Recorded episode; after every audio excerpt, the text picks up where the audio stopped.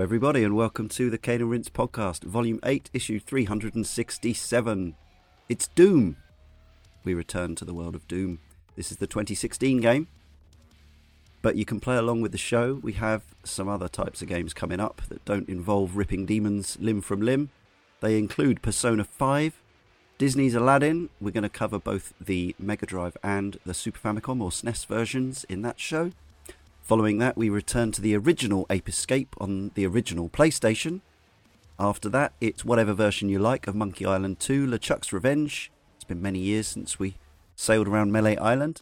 And after that, it is an 8 bit show where Jesse Fuchs and some other folks and I will talk about Paradroid and Paradroid 90 from a long, long time ago. CaneandRinse.com is the place to find the full schedule and links to everything else we do. You can also get the show a week earlier than non subscribers and often in extended form. For instance, recently our Final Fantasy IX podcast.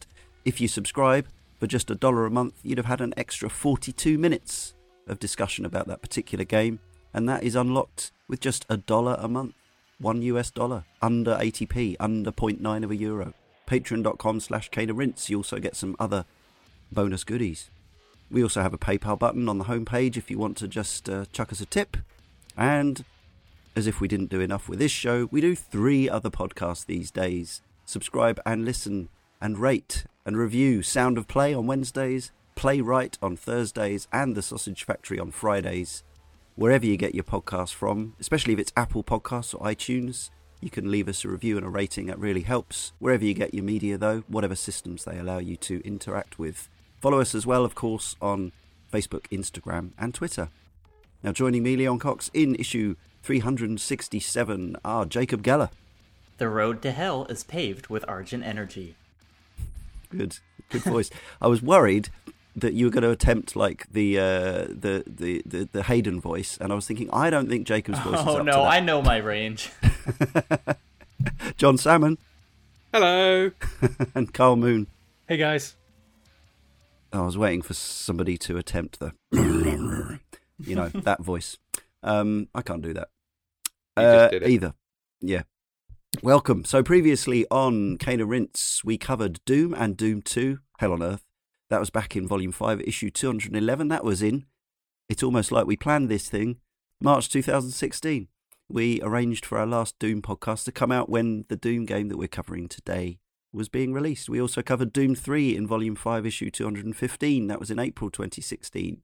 So head over to caneandrinse.com and seek those out if you haven't heard them already. They'll also give you a good sort of grounding on what is Doom, as if you didn't know. I suspect you know, but maybe you don't. We'll also issue a spoiler warning, again, which seems fairly redundant for a number of reasons, but just in case, there it is. We might spoil the game in some way. Uh, this, of course, is an id Software game. I suppose maybe they could have handed over the reins or, or passed it off to a second party in the way that they have done with some of their other historical uh, first person shooters. Both Wolfenstein and Quake have ended up being had, had games developed by non first party id, I believe I'm right in thinking. Um, but Doom remains fully id. Now, we could probably do a two hour show on just the development of this game, but we're not going to do that at all. However, it is worth saying that this was originally kind of in the works as Doom 4, which would have made sense. As it turns out, it became Doom, which is effectively a soft reboot. Co directors on the project, the main man appears to be uh, Marty Stratton, who is actually a former employee of Adeline Software, which is a, a French company subsidiary of Delphine.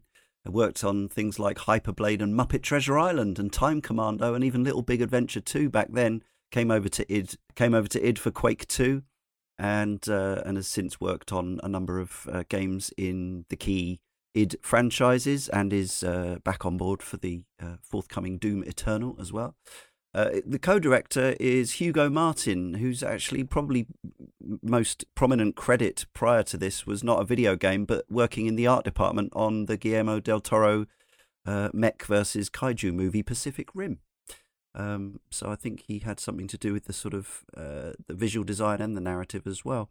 Uh, struggling to create a narrative style for gamers already well seasoned by the Doom franchise and a gaming market saturated with first person shooters, creators Marty Stratton and Hugo Martin have largely credited The Last Boy Scout, the 1991 film, uh, released in a 90s film market similarly saturated with buddy cop action movies, which inspired the game's self aware tone and style.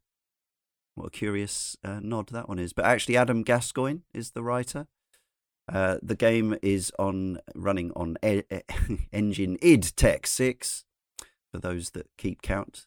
And the game was released, as we know, in May 2016, just after the Cane and Rinse podcast on the previous games. Yeah, they planned it. Uh, the Switch version came out uh, about a year and a half later, in November 2017, converted by the experts at Panic Button. Uh, Dusk vs. Tweak from the forum on the PC version says Doom is one of the games that made me want to upgrade from my laptop to a real gaming PC, and boy, was it worth it.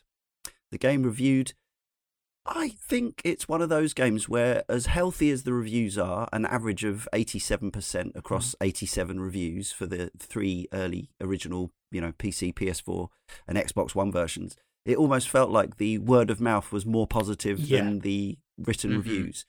Uh, I'm not sure how or why that comes to pass sometimes, but but there it is. The Bethesda effect. Could be yes. Was this was this the first of or one of the first of the games where they only uh, put the review copies out on the day of release? I believe this was the first. The first. Okay, so that could have Did had they an not effect. do Fallout 4 in the same way? They, they, they do all their games the same way now. Um, Yeah, but Fallout 4 was prior to Doom. Maybe. I'm not sure. so. I thought Fallout 4 was Hmm. beforehand, but I know that that with Doom there was a lot of reservation about um, Yeah. no one was getting it. I think they were quite choosy about who got it on Fallout 4, and I think they decided to go across the board with Doom that Hmm. no one was getting a copy. Of course, it will have an effect on the way that you review things, especially if you if you're reviewing professionally and you've got an editor saying this game is out now, you have to review it uh, Yeah. now.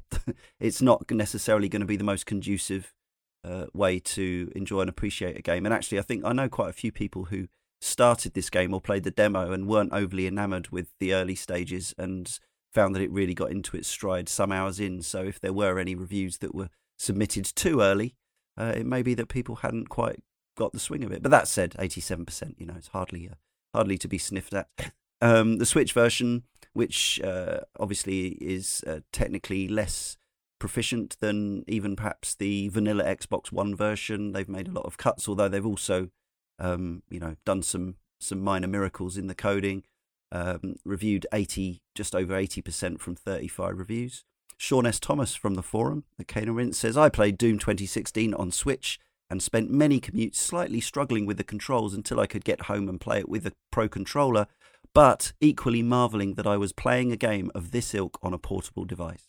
And it is quite something if you say, I know obviously time has gone past, but if you look at Doom running on the Switch next to, say, the original Doom running on a Game Boy Advance less Mm. than 20 years ago, and it is it can be a little bit mind blowing, I think, for those of us who, who remember.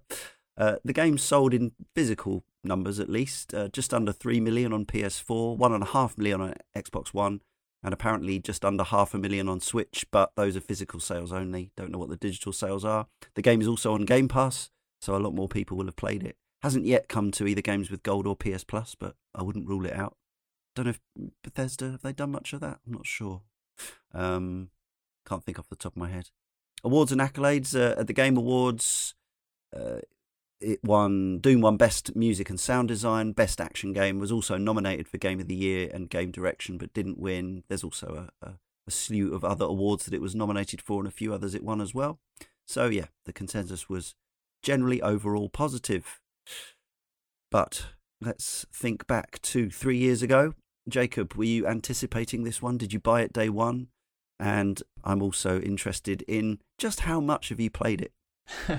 well, so this is an interesting one I can talk about. Uh, much like the Wolfenstein episode, I wasn't even born when the original Doom came out, and so I I don't have. Is that becoming a take a drink moment? I think. yes, every time I mention that I'm young.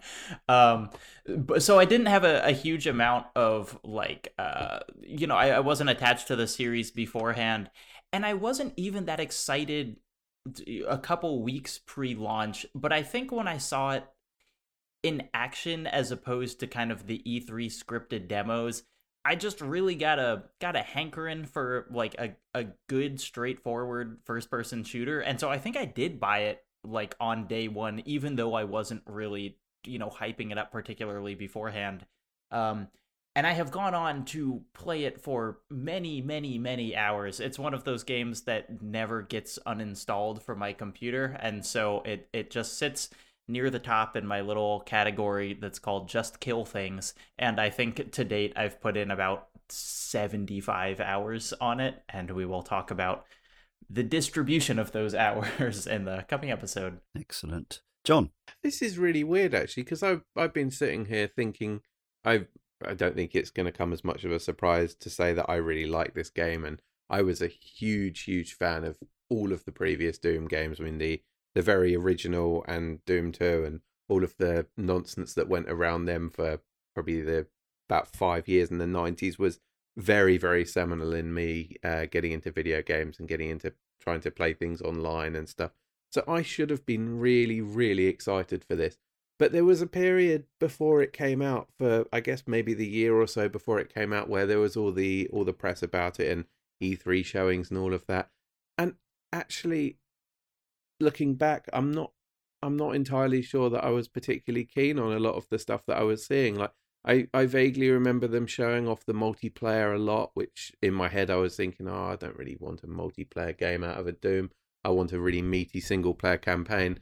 And this was coming off the back of playing Wolfenstein, The New Order, I think. So I was probably more hoping for a reboot in that sense instead of something that they were focusing multiplayer and other modes. And I very clearly remember one demo where it was showing off. I think there was some single player sections and doing glory kills and using the chainsaw to to kill things and seeing like all of the suddenly like a bright flash of you know blue uh, health pickup Shower spurting out of ammo an enemy. health, I kind of looked at it and was like, that doesn't look like what I'd expect out of a Doom game. That looks like Mm. something you'd see in Borderlands or something like that. And I think I was initially quite dismissive of it, um, just because it didn't, if, uh, it didn't fit whatever in my head I'd I was thinking I wanted or expected a, a new Doom reboot to be. Um, and then obviously it came out, and I hadn't I hadn't sort of picked it up on day one, hadn't pre-ordered it. I think I sat on it for a little while and waited until various reviews and things. I think I probably picked it up when it had like a you know a decent sale in the summer, and played bits and pieces of it, but got through actually pretty slowly. Um, I think it took me maybe about a year before I'd even gone through the entire campaign on it, which is really odd, but it's something that I do just kind of I'll buy things and then sit on them because there's a billion other things going on. Um, and I kind of I just don't care about that zeitgeist period that a lot of people talk about very highly with most games. So I remember I just sort of sat on it for a while. I played through it. I think I was going to play through it again, and then there was talk about the Xbox One X coming out, and there was going to be sort of mega texture style upgrades to it. And I was kind of considering getting an X, but not really. So I sat on it for a little while, thinking, well, I'll I'll play through it again after I've bought the X because it will look nicer. And it just it just kind of took me a while to to fully experience it. But I mean, I I certainly have done now. Like I've played a decent chunk of the multiplayer, surprisingly, uh, for Mm. something I was incredibly dismissive of initially. I've played quite a lot of the SnapMap things. I've messed about with the arcade mode, and I think I've gone through the campaign like three times. So I mean, it certainly had my had my attention, but it just feels weird to think back and remember that I didn't really care initially. Ah, well, sometimes lower expectations can be just what you need to get the most Yeah. out of something. Karl, I imagine you were looking forward to this more. I was. Um, so, as I said earlier, when it by the time it was coming round to be retail, I was I had an opening in my gaming schedule where I Hmm. needed something that wasn't going to require a lot of concentration, wasn't going to be heavy on story, that kind of you know pick up and play. Um, you know, you you can pick up whenever you needed. My only concern was that it was being advertised as a multiplayer game uh, predominantly. This is what we were we were hearing the talk of multiplayer this, multiplayer that. Hmm. Um, we'd we'd heard about SnapMap, but um, predominantly it was it was going to be like a, a multiplayer shooter, and I was like, well, at one point I wasn't even sure if there was still a single player campaign in there. But when I'd actually read that it was still going to be in the game, I decided that I, I really wanted it. I was going to pick it up at launch and give it a chance. Um, primarily because it was Doom. I thought it, if it clicks with me, fantastic. If it doesn't, no big no big loss kind of thing. Uh, I just wanted to give it a go, and it it was it was kind of a, a strange thing because I came round on it really quite quickly, um, before before buying it, and then as I was playing it, the shooting felt great. You know, graphically it looked good. It was quick, and I was like, hang on, why weren't they talking about this? Why weren't they talking about this element of the game, the single player, the story going through? The aggression, the, the, the raw, you know, ultra violence or whatever you want to call uh, the the artistic style that they've gone for, and it was I I, just, I couldn't comprehend how they thought they were going to sell this game on multiplayer first, um, and and, and I, I'm still a bit confused about that now because as much as I do like the multiplayer, I don't love it. I like it. It's the kind of thing I'll uh, watch TV as I play, switch off, play an hour here, hour there, kind of thing, and and you do level up quick. And we'll talk about the multiplayer later on, I'm sure. Um, but that was never the way that they should have sold this game, and and we've obviously seen from from other games, uh, Wolfenstein a prime example that you can actually sell a shooter on being first person, um, first and foremost. So um, thank God they actually did put uh, the sort of the real time and effort to create a single player story mode in in Doom. Um, but yeah, as, as it was kind of about twenty minutes of playtime before I realised that Doom was going to be the kind of thing that I was going to really enjoy playing. It's interesting because uh, I came to this knowing virtually nothing of anything about the SnapMap or multiplayer whatsoever. I, I tend to avoid too much coverage and build up about games, and I tend to really only start uh, uh with with exceptions, depending on certain you know there are certain developers or certain franchises that I might keep an eye on, but generally I'll keep fairly distant from these things. So uh, I really only started hearing a lot of good things about this once it had come out and the word of mouth and the buzz started to build from people having hands on. I ended up getting it not at launch, but for my birthday, which was a few months, or at least a month or two after. Uh, I ended up playing it through on just on the default difficulty settings on PS4 then I think I got my PS4 Pro that year. I think it was that when that console launched. Um, and then I, I reinstalled it and did some more on that and uh, started playing the arcade mode as well. And since then, uh, I got an Xbox One X and I've been replaying it for this show on that, on Game Pass. Uh, and I've nearly finished it again, but I've nearly done everything this time. But again, just on the default settings. Um, but I'll talk more about that as we go along. Steve Aran from the and Rinse forum says Doom 2016 hit me at just the right time in my life, just as the original did all those years ago. I was living abroad. It was the middle of winter and I had just lost my job. I needed something to let the emotion out, which didn't involve substance abuse or hitting someone, preferably my old boss. Downloading Doom, I was elated that the speed of the original had been retained and that the violence had been dialed up to 11. I spent that weekend blasting the hell out of every demon that crossed my path like the unstoppable badass I wanted to be. It was the perfect antidote to the feeling of impotence that had cloaked me since being made unemployed in an unfamiliar country. Doom hits the spots that other shooters can't reach. but all of the most recent COD's near future techno blustering, you are still just a soldier facing terrifying odds. In Doom, the reverse is true. You are no mere soldier. The worst that hell can muster is terrified of you, and if that's not the ultimate power fantasy, then I don't know what is. Thanks, Steve. So, yes, here we are again. The scenario and setting is essentially, give or take minor details, identical to that of both the original Doom and Doom 3. Uh, does anyone want to say anything else about uh, the storytelling, the cast, the performances, the way that the this particular telling of the Doom tale, the link between hell and Mars and scientific experiments gone wrong is told. I suppose to start us off, the one thing I did want to say is that although the story is nonsense and famously the the uh, your your avatar, the protagonist, is quite dismissive of the story. I think it's told very economically, apart from a couple of frustrating moments where you are locked into a scene and you're given a bit of exposition while unable to move, they use just six, pretty much just uh, six key voice actors for the entire thing. I think the performances are really strong given the sort of the nonsense that they're given to work with. The the scripting is actually not bad, uh, and the performances are decent. So um, Yeah. yeah, I, I think it's it's if you're going to tell a Doom story, I think they they kind of they did it with some aplomb. It, it's ridiculous to try and make a story out of something like Doom, but this hacks back to exactly what we said about Wolfenstein, and that ma- ma- that managed to do it incredibly well. Good point. Um, I almost like the way that you know Doom Guy or Avatar is so dismissive of it. It's be you don't know why you're doing this in the game, and neither does your character. And it's kind of funny if you look back at it from like a third person. You feel like you should probably know. All you know is that you're there to cause chaos and stop hell, um, and and and cause carnage. And I, I think the fact that the story is told around that made me enjoy it more. The characters are actually semi interesting for me. Um, as well as the little collectible data packet things that you pick up that actually fill in gaps in the story.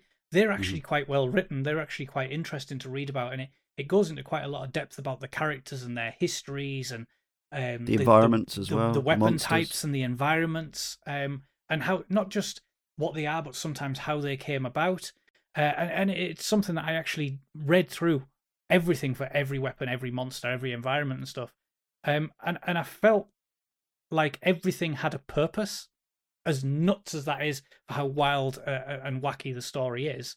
Um, it all felt kind of grounded in a a, strange hybrid uh, of a realistic chance of things happening and obviously complete fantasy. For me, I can understand why people wouldn't think much of it, but I actually quite like that. I like the idea that I could just go and stomp through these environments um, and and sort of read about it after the fact. Well, that's uh, that's funny because I was never even tempted to read any single one of those. I hmm. I loved that in the in the first five minutes of the game, someone starts talking to you on a screen, and then you pick up the screen and throw it against a wall and walk out before he's done talking. And that for me was license to just not give a single uh, swear word about about anything that happened in the story other than killing because it felt like from the get-go it was telling you this is how your character feels. And so for you to play through as a mindless killer you are actually living in the headspace of of the doomslayer. Um and so I think for the most part that it was just a, a brilliantly executed kind of mechanism where if you wanted story, if you wanted to read this stuff, you totally could. But for, you know, me and everyone else who just wanted to to shoot through some demons, it told you immediately great. Like you just go do that and don't worry about anything else.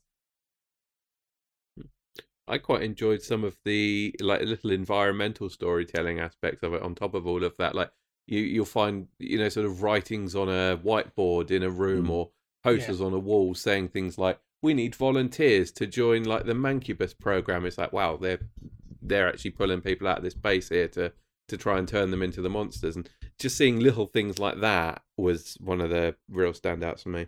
Yeah, there's a lot of stuff here that obviously we've we've gotten very used to over the, the, the years.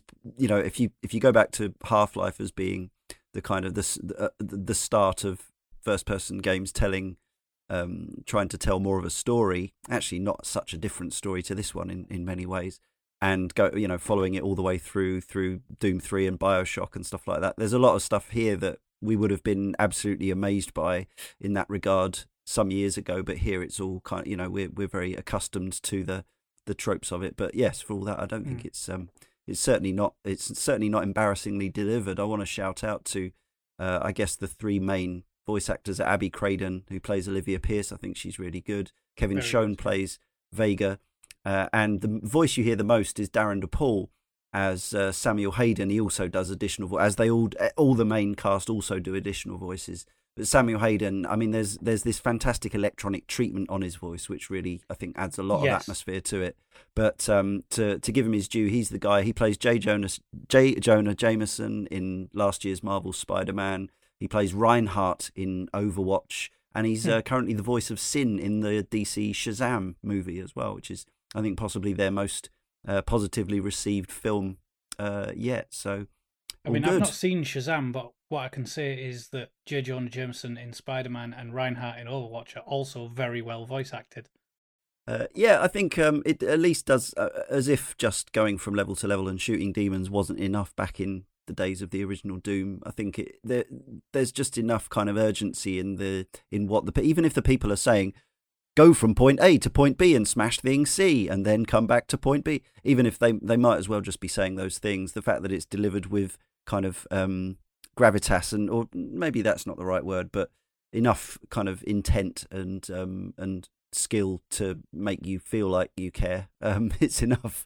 But of course, for many of us, you're just going, just bring on the next room of demons. Uh, I hate numbers. 23 from the forum says the Doomslayer himself throws up a gigantic middle finger to some of modern gaming's sensibilities about storytelling. A high tech, irreplaceable gizmo that needs to be treated carefully? Thwonk. Some gibberish about Argent energy? Do go away, I have demons to shoot. The Doomslayer doesn't care about the story, and you don't need to either.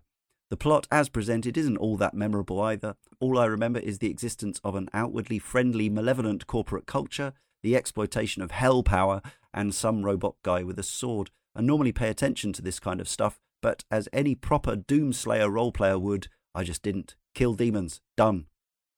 I think we should talk about the the moment that you're destroying those kind of like energy accumulators or cleansers is probably the most memorable like story moment for me just because it is so not what you typically do as a video game protagonist where where you have these these sources of endless energy and the kind of like your your commander is screaming in your ear like don't destroy those they're very important and you're just like putting your boot through them it's it's beautiful Yeah, yeah. I think it's uh, it, as as as our correspondent there says, uh, it's partly sort of uh, throwing throwing shade on other video games, but uh, but also it's yeah, it's doing it in a in a humorous way, for sure.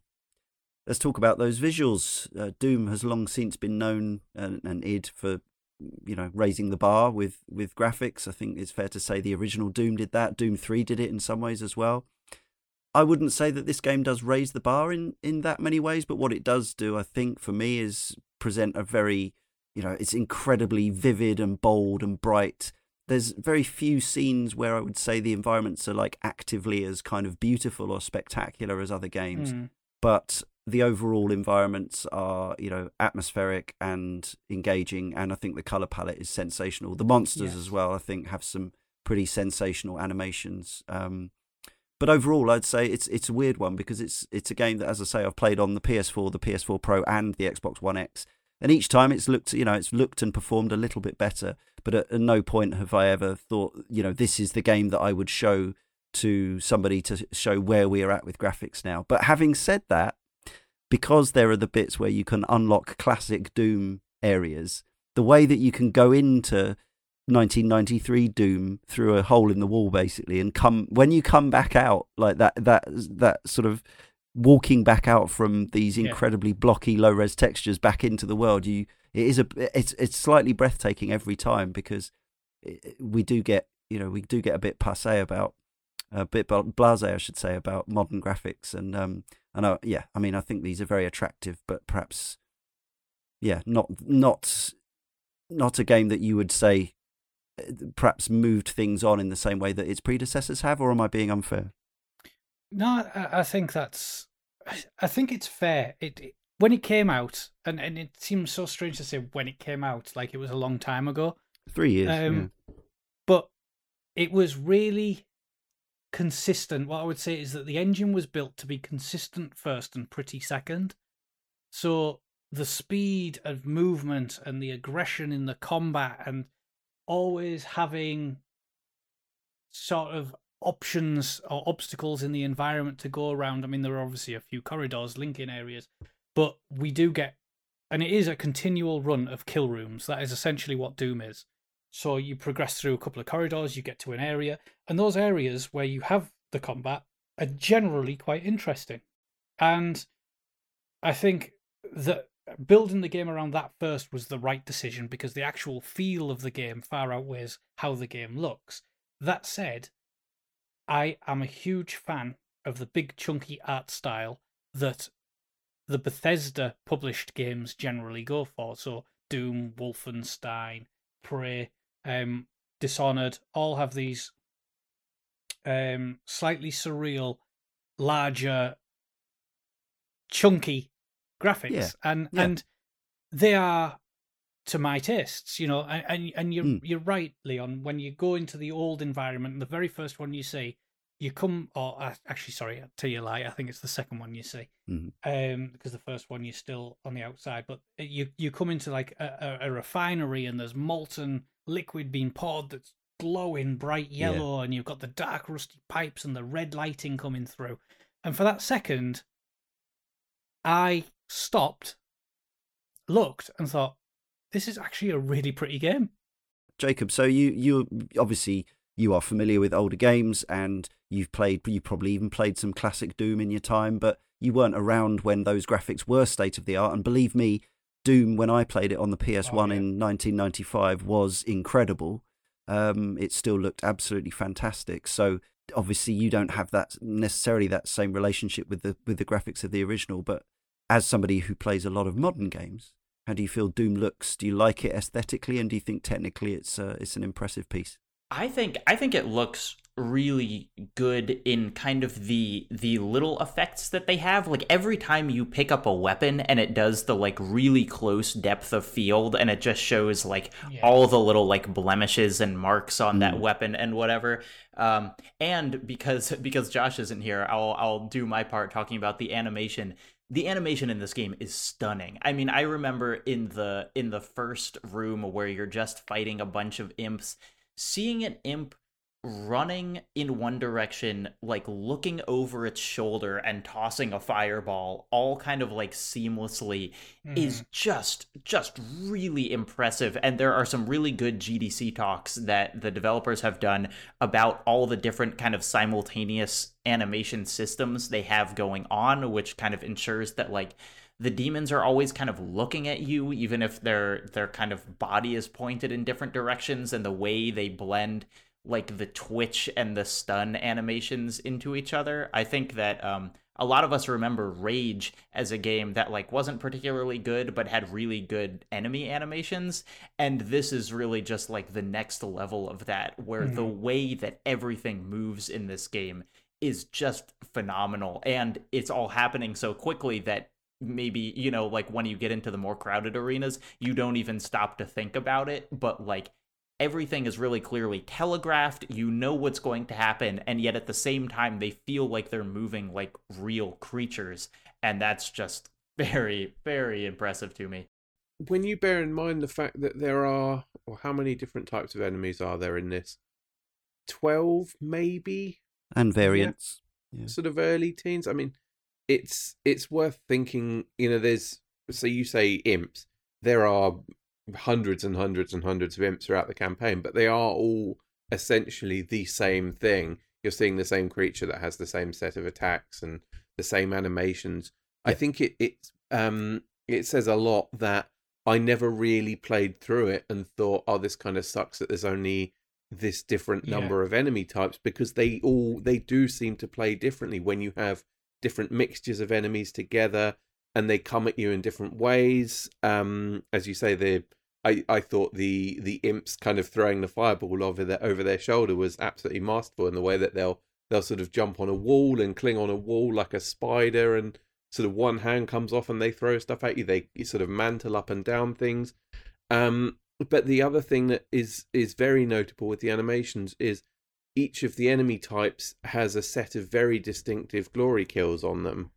Um and i think it's the game makes a point of uh showing you i think the very first level that has the challenges in it which i think is the second level one of the challenges is to get five different types of glory kill Mm. on either the the imps or the the soldiers and I remember seeing that and thinking, what do you mean five different types? I mean, are there even five different ones? And you kind of you realize, okay, well, if I stand in front of this guy while he's flashing and press the glory kill button, it will do a completely different animation than if I stand behind or if I like crouch down and focus on to a one of his legs or yeah, or next to a wall or in the air as you're jumping and stuff. It's it's amazing that they've put that many like combinations of these little details in there given that Yeah. like I say, you, there's generally like the um the environments. Like I found um the levels that are set in hell. Uh, I found lots of that looked very very similar. Any anywhere where you go outside, it kind of just has a like a standard look to it. But I think they they mix things up in a way that although you are doing a lot of the same thing over and over and over, it never really felt like that to me or felt like it was getting tedious or boring. Um, and it's also another consideration is there's, there's two very different ways to play this game, and I've I've done both, and one of them is what you're saying about you move very quickly through the environments. You are really just running down a corridor until you reach a a larger room that has a you know basically a an extended sort of combat period with enemies warping in, and they use the the combination of like the gore nests, which are effectively like enemy spawning points, and the they kind of the in-world explanation is like, oh, the base has detected that there's a overly high demonic presence in this area. You know, we're going on lockdown until it's been reduced. So it sort of just funnels you into an area, locks the room down, puts a load of um, uh, items and pickups and things in there, and then just funnels enemies in until it considers that you've you've I guess had your fun with them and killed enough. Uh, and it's very easy to just run through, go through the corridors, get to the combat room, go through the next corridor, do that. But the the other thing that they do is they put every single level has probably 12 to 15 uh, collectibles through a combination of um, just secrets and little little hidden areas that often will have like a uh, you know a weapon that you might not have found yet or a, a you know a mega health pack or something very similar to how they do it in the the original game. And then there's all these upgrade materials that you find as well that upgrade your health and your armor and uh, upgrade weapons if you find them. And to find a lot of these things you can pull up a map on the HUD and it's it's surprising when you pull these things up actually how huge and ridiculous the Yeah. size of the levels are. Um and if you're if you're going after these collectibles and trying to find things which ultimately will make the game a lot easier because you do get lots of upgrades to various different skills and and capabilities and like i say lots of different weapon upgrades and stuff you'll find funny little hidden passages and hidden switches that open doors and you realize you can like jump up into the vent work in this corridor where you can maybe if you're paying very close attention you just about see it but the game at the same time feels like what it really wants you to do is just just run and you you would miss these things. And i found just playing i played about the first 6 or 7 levels yesterday the two levels i think at the very beginning where i was consciously trying to find pickups you know and spending a bit of time on it i just went and you know, it was like, oh, there's a hole on the side of the wall there. That must lead to something. Go and have a look. Or you can see that there's a room that you haven't been able to get into. So there must be some hidden way through a vent somewhere Yeah. to do it. And I, I did these levels and got a lot, if not all of the collectibles and stuff on them, and spent a long time on it.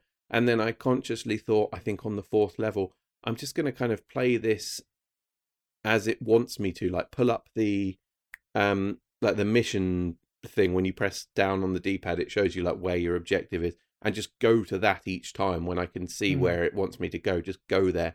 And consequently i went through that level in almost no time at all and found i think maybe 3 of the things that were right on the critical path out of the 10 to 15 that were actually there. And it felt so different doing it like that. It was such a different experience just running compared to actually looking around at things. And i think you can miss a huge amount of the the detail that's been put into this. And it's easy to say oh it's just kind of you know big dumb run and gun fun just going through it. And you do miss a lot of what the little do, yeah. touches that i think there's someone here has put a huge amount of time into creating these levels Yeah, the original game was uh, stuffed with secrets. I still, whenever I go back to the early Doom games, I still miss more secrets than I find because they're Yeah. some of them are so well squirreled away.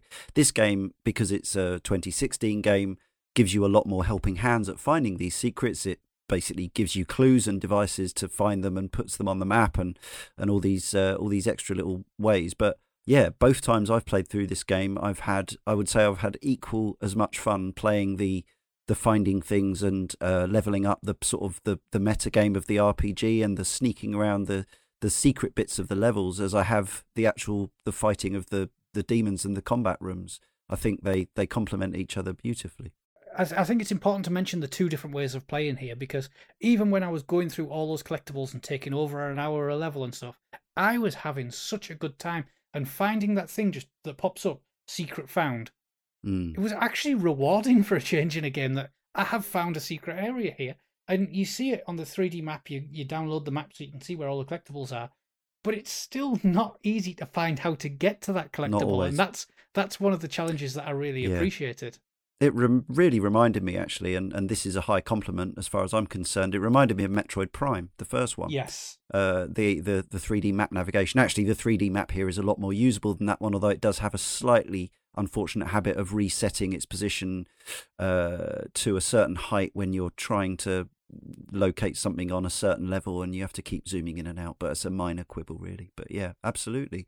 Uh, I I did at times get real strong Metroid Prime vibes from this game as a whole. Actually, even though it takes a very different, much more you know, Yes. obviously gore festy attempt, you know, kind of interpretation of sci-fi but actually the the the atmosphere of climbing around an alien base in a a hostile environment in a special suit with loads of upgrades yeah totally um, a weird spiritual successor i know a lot of people said sort of that they got metroid prime vibes from halo 4 but i got them way more from doom weirdly which, uh, Definitely, yeah. I would agree with that. odd one.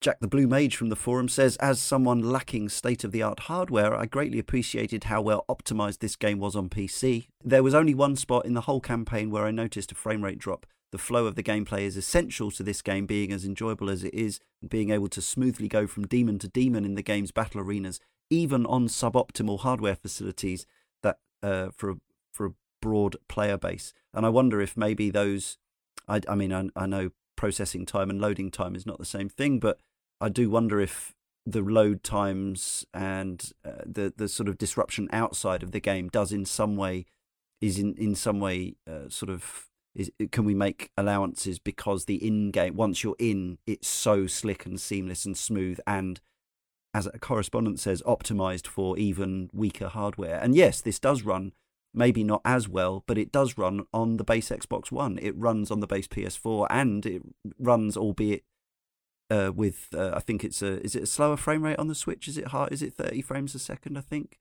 but yeah, with optimization, it can Mm. run it can run on it uh, uh, even on the weaker systems. And yet, if you have a nice PC, obviously you can crank it up to probably insane frame rates and uh, uh, and insane resolutions as well. Ben Blaster from the forum says, as a big fan of the original games, I had some high expectations for this reworking of Doom, and I can happily say it met all of them incredible character, monster design, and some of the best gunplay in any game I've ever played. All this easily made my, uh, Doom my game of the year, and who can forget that soundtrack? I've returned to the game time and time again on higher difficulties, and every time I come away with a smile on my face, I can quite happily say that Doom 2016 is one of my favourite games ever. So Ben Blaster mentions the soundtrack. Uh, I think the audio is uh, one of my favourite things about the game as well.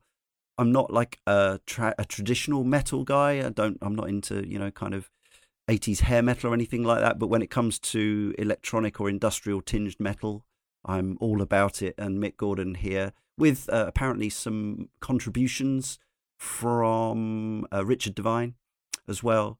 Um, really, uh, we were talking uh, in our uh, Cane and Rinse Slack channel the other day about playing this game with the sound off and how uh, it definitely loses something, um, keeps the energy up. And I think it was the first time, it wasn't just the game kind of ramped up, but the first time uh, the one of the, the main combat themes, uh, is it BFG Patrol? BFG Division is the B- the real it, good BFG. one. Yeah. Yeah, BFG That Division. and uh, Rip and Tear is the Mm. other one. the first time they. I can't remember which is which, but Yeah, but the first time, I think it was when I was playing the first time, and I was like, "Oh, this is cool. It's a new Doom game. It looks nice. I'm having fun." But then that BFG division kicked in in a particular combat room, and I was just like, "Oh my god!" You know, grin, grin across my face, kind of pulse pounding, just like yeah, okay, I get this, and it and it's all and and the key thing is, I know we tend to talk talk about things kind of in isolation here, but the rhythm of the music and the rhythm of the combat are so beautifully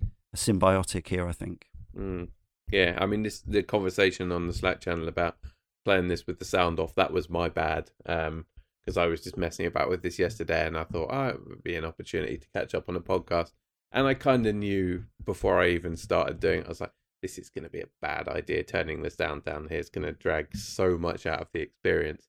And uh, quite aside from the fact that you don't get all of the little combat cues and you don't hear that there's obviously a fireball that's been chucked at you from behind your back, uh, or you don't hear the enemies spawning in, it's, it just doesn't work without it being an entire thing. And, you know, you want a really nice sound system, you want to turn it up really loud and just completely lose yourself in it. It's such a I don't really know what the word is. It's like a sort of a binaural, like synesthetic experience mm. of just everything works together, and you lose that sound, and you might as well be playing it with an eye closed or something for the the the sort of the handicap that it gives you from not having that.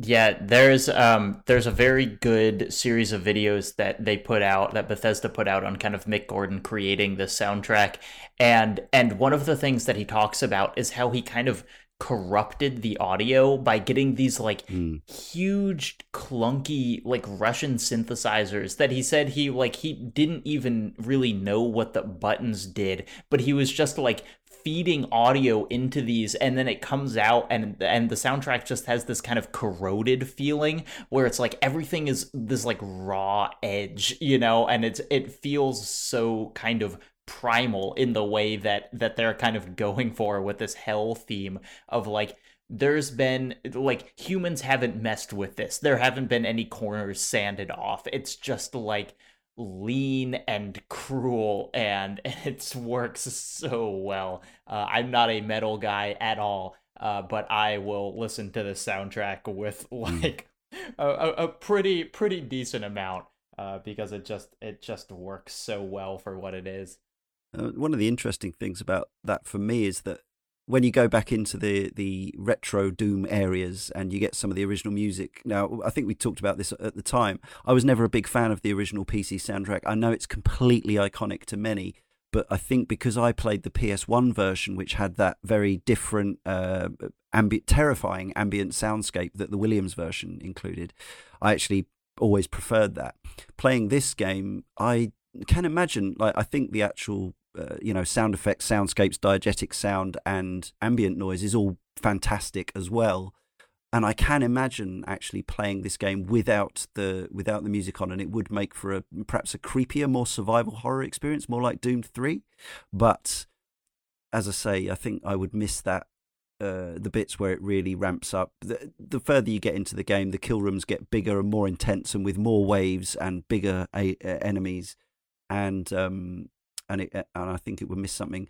I noticed also just playing it again that the the stuff on Mars is slightly leans towards more, more towards the electronica, whereas uh, when you're in Hell, you've got the more slightly more traditional guitar, slightly heavier on the guitar metal, and you've got the amazing piece with the choir as well. The um the the properly sort of you know and like antichrist sounding religious um, music as well, which I think is is spine tingling stuff.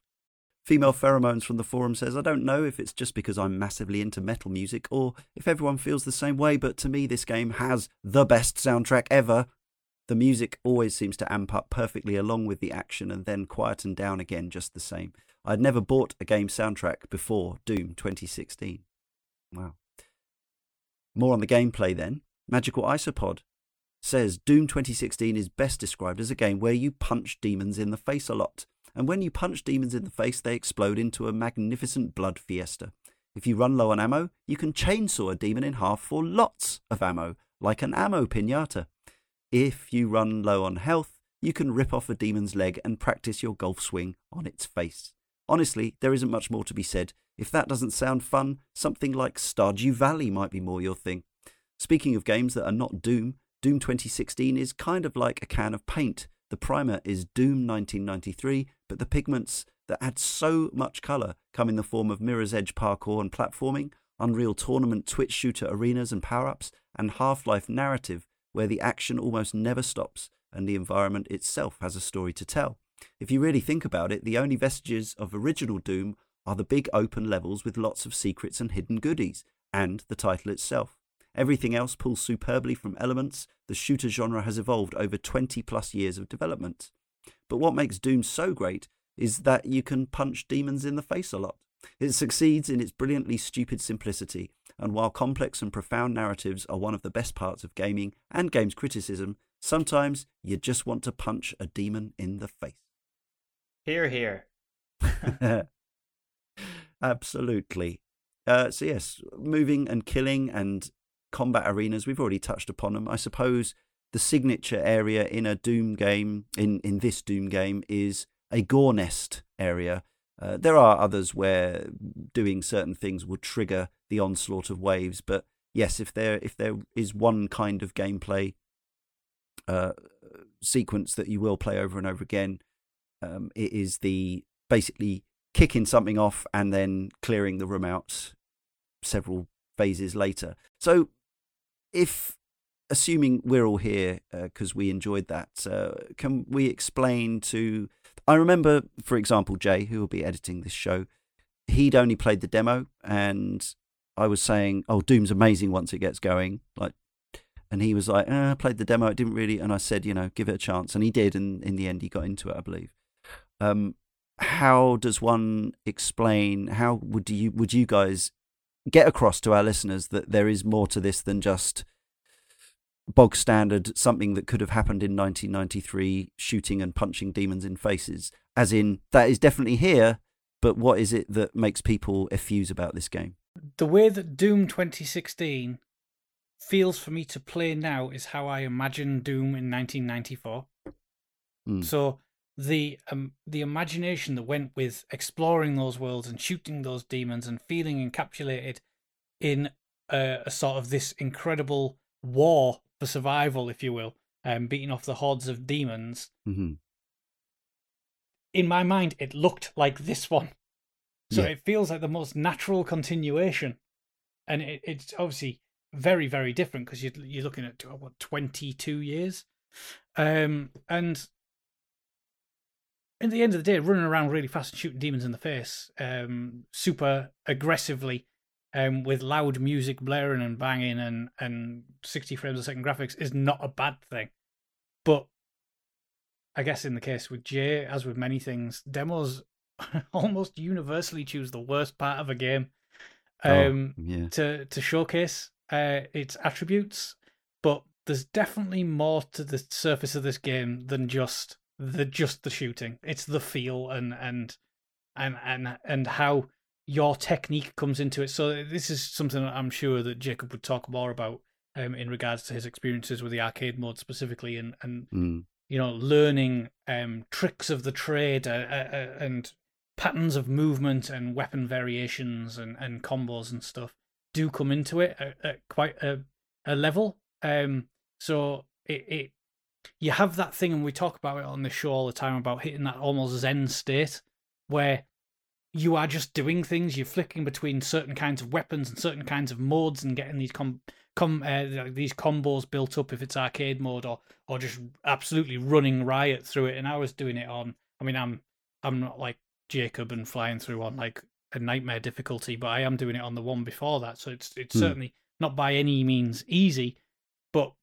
there's something satisfying to not remembering what happened in the last five minutes. All you realize is that you've just left just piles of bodies or the wood if they didn't flesh dissolve, everywhere. You, yeah, yeah, you you know you, you you get what I'm saying, and, and the idea that you've just absolutely just annihilated this this full level of enemies whilst in that state, it, it, it it's quite addictive, intoxicating. Yeah, yeah. I think um, one of the things that contributes to that is that and one of the reasons that the demo doesn't show off the game well is that uh, Very Doom has one of the kind of tightest sets of weapons I can think of in any game where you have you know you're not choosing between you're not choosing to have like two of nine. You get all your weapons at all times and none of them feel like uh none of them are redundant. You know every weapon has except for the pistol which is garbage. But every every gun has a very specific purpose and and place to be used. And when you're playing effectively you will be cycling through all of these probably i don't know like multiple times a second. Like you know i would i would constantly pull out my super shotgun for two shots and then switch to something and stun them and then switch to a rocket launcher and then do this. And you just have so many choices in how you're going to approach this situation that that i think the the flow the flow mindset absolutely comes into like focus here because you're you're just kind of the game demands that you make decisions constantly but those decisions aren't ones that you have to puzzle over for minutes. They are split second and so you're just constantly on and constantly you know making these movements and these decisions that will affect your path through the combat arena. And and so it's very it's a very smart game but it's smart in the way that like athletes are smart in that they're not figuring out equations, but they are like calculating parabolas while they're sprinting down a field. Well said. Yeah. And and that's just so cool for a game to do. Yes. Yeah, there's all different kinds of uh, thinking and intelligence and uh, and brain exercise and and this I think you know you you might broadly describe what you the things you do in Doom as lower brain entertainment as in it's you know it's it's more about your animal brain Yeah. than your intellectual sentient brain.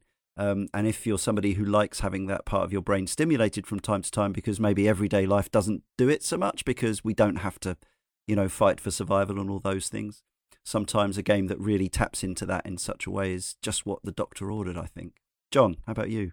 But the main thing I think I want to say here is I get a very, very, very similar feeling playing this as how I got in 1994 or 95 when I was playing the original Dooms. Yeah. Like, I don't think that there is actually that much apart from, Mm. you know, 20 plus years and a, you know, a real upgrade in graphics. bit more everything. verticality Yeah, I mean that's one of the main things. The difference is that you can jump. It's it's now not a it- what's Flat the room. it's not two D, is it? But yeah, like that flat Yeah. thing with like fake verticality. Yeah. But otherwise, like the enemies are all essentially the same. There may be a couple of Mm. extra ones here that weren't in the original games. The weapons are all basically the same. Again, there's one or two here that you didn't get originally.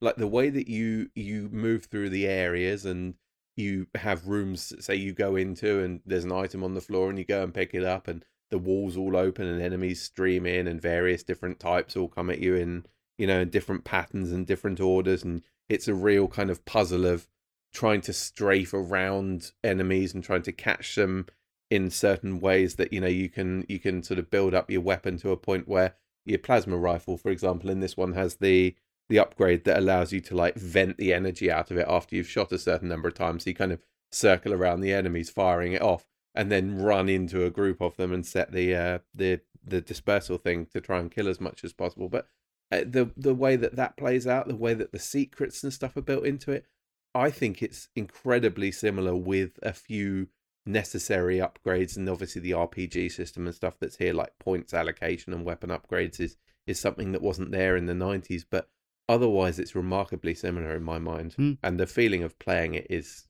the same essentially Yeah. i remember being this excited this was what made me want to spend 8 hours a day playing video games when i was 10 years old do think the original was scarier though. That's the only thing. But perhaps that was more the time and my age and our lack of experience of playing Yeah. 3D scary things. yeah Uh, one of the things that they've kept from the original and even kind of turned up is is there are no hit scan attacks in this game. Everything Right. is a physical projectile, which means that you're not you're never taking cover. You are you are actively dodging things as they come at you. And and so it's why it's why movement isn't just fun in this game. It's absolutely necessary because if you are standing still, you will just be hit. But things come slowly enough that you can see it and sidestep it, which isn't the case for like, you know, a bullet from a gun Mm. where it just Mm. travels the dis- distance instantaneously.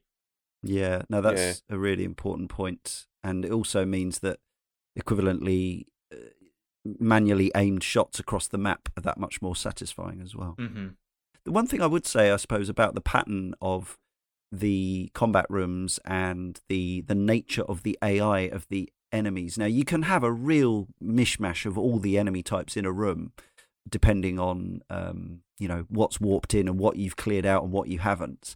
But um, although there is a lot of you know, there, there is as you say moment to moment variety i do find that there is a lot of uh, running away and kiting like that is the the um, maybe this is just playing on the default difficulty i don't know if you guys have got stories about playing on the harder difficulties but um, a fairly safe tactic is usually to sprint round the outside of the room and turn back and uh, and attack the things that have been like there's very little um, Halo style you know sophisticated flanking or anything like that. Th- these are these are enemies of hell and they are just jumping at you or trying to stomp you or crush you or charge you. There's there's not much sophistication in that respect that maybe some people would be looking for Yeah, they're very animalistic in that respect. There's no, you know, throwing a grenade to flush something out of cover Right. here. yeah Like something's going to be charging at you as you run away from it. Nutraptor from the forum says, I really enjoyed what they did with the enemy designs. Original Doom had such a great menagerie of monsters, each with a clear, distinctive look and offering a different feel of threat. I think Doom 2016 really captured the character of those enemies. They felt like true modern recreations of the classic monsters that I know and love or fear, much better interpretations of the classic monsters than the travesties that appeared in Doom 3. Uh, I think that's a bit harsh. like they were all kind of the same in Doom 3, but yeah, fair enough. T-Bone254 says, As fun as Doom is, my main criticism is that, outside of our initial introduction to Doom's brutal gameplay, the game never has a true wow moment. The levels are huge and aesthetically pleasing, but I couldn't differentiate any particular moment in the game from any other moment. All the game ever does to change each scenario to, is to add more enemies than the last encounter. There's no change in the dynamic between the enemies and their environment, and unfortunately, the game starts to get a little stale by the end. By comparison, the Halo series is filled with moments that offers up dy- dynamic variations to its enemy encounters, like the first time you encounter a scarab in Halo 2, jumping from the overhead catwalk onto the giant walking tank below to slaughter elites as it continues on its path through the city is exhilarating, and it's only it's the only moment like in like in the game. Doom doesn't have this. The core gameplay of move, shoot, melee, heal is on point, and it's good enough to keep Doom entertaining the entirety of its campaign, but it's not enough to elevate it out of becoming routine. Any thoughts on that? Sort of what we were saying before. Yeah, I, kind of agree, and that's it, it. When you say that, it sounds like it's really negative towards Doom, but uh, all things have peaks and troughs, don't they? Yeah. And the troughs allow you to appreciate the peaks more. Sure. This game, if if a game is all peak, it ultimately looks flat because it becomes Mm. the norm. Mm. And this game's norm is way beyond most other shooters' norm. So, Yeah. um, it, it it doesn't have sort of the troughs that we, we see with other games. So maybe you you stop appreciating what is so good about it. I like the way you've re uh, re-perspective that negative comment. That's very cool. I think I think that it's also uh, some of the story moments or or non-combat moments uh, work as those peaks or more interesting things, like when you have to climb the Argent Energy Tower and this kind of Mm. huge feat of platforming Mm. that's not much like the rest of the game. That's Yeah. interesting when when you pick up a guy and smack his eye against a retinal scanner to open something that's you know that's a memorable moment even though i know it's not kind of the halo set piece thing that he's Mm. talking about so there are some of these kind of more interesting differences um but honestly when it comes to it like those set piece moments are usually fun the first time you play them but what keeps me coming back to games is kind of the rock solid core gameplay and the fact that doom's all that you know i i don't have many complaints Funnily enough, you mentioned the platforming there. I was just thinking uh, the game that one of the one of the games after things like Turok Dinosaur Hunter, where the 3D platforming was a bit comically, you know, pernickety and difficult. I actually played some of that recently, and it, it didn't seem quite as bad as it did then, I guess through familiarity. But famously, the game that first perhaps started to really nail first person 3D platforming was Metroid Prime, to mention that one again.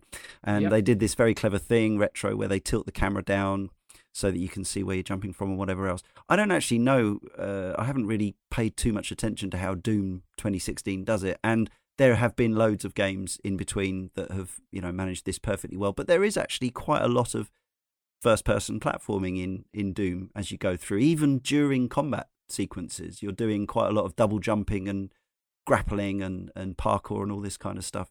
But it's all it's so smooth and seamless. There's there, there, I would say I've had the occasional death where I haven't gripped a platform or you know something, but it's normally because I've got the angle wrong, um, or I've pressed the button, the jump button too late, or something like that. And it's again, it's just funny to see. Even this game's three years old, but how far we've come compared to you know this was something that the industry initially de- developers designers found incredibly hard to get right.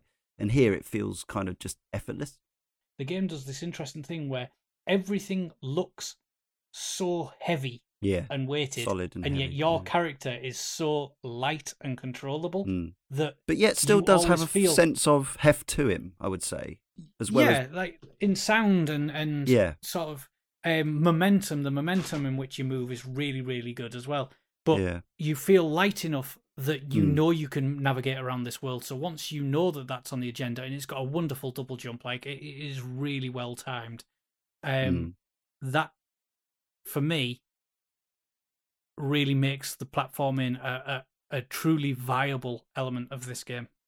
Um, Sludge Wizard from the forum says the first time I saw a gore nest, I just rushed it and tore its pod out, completely unaware of the literal hell that was about to rain down upon me.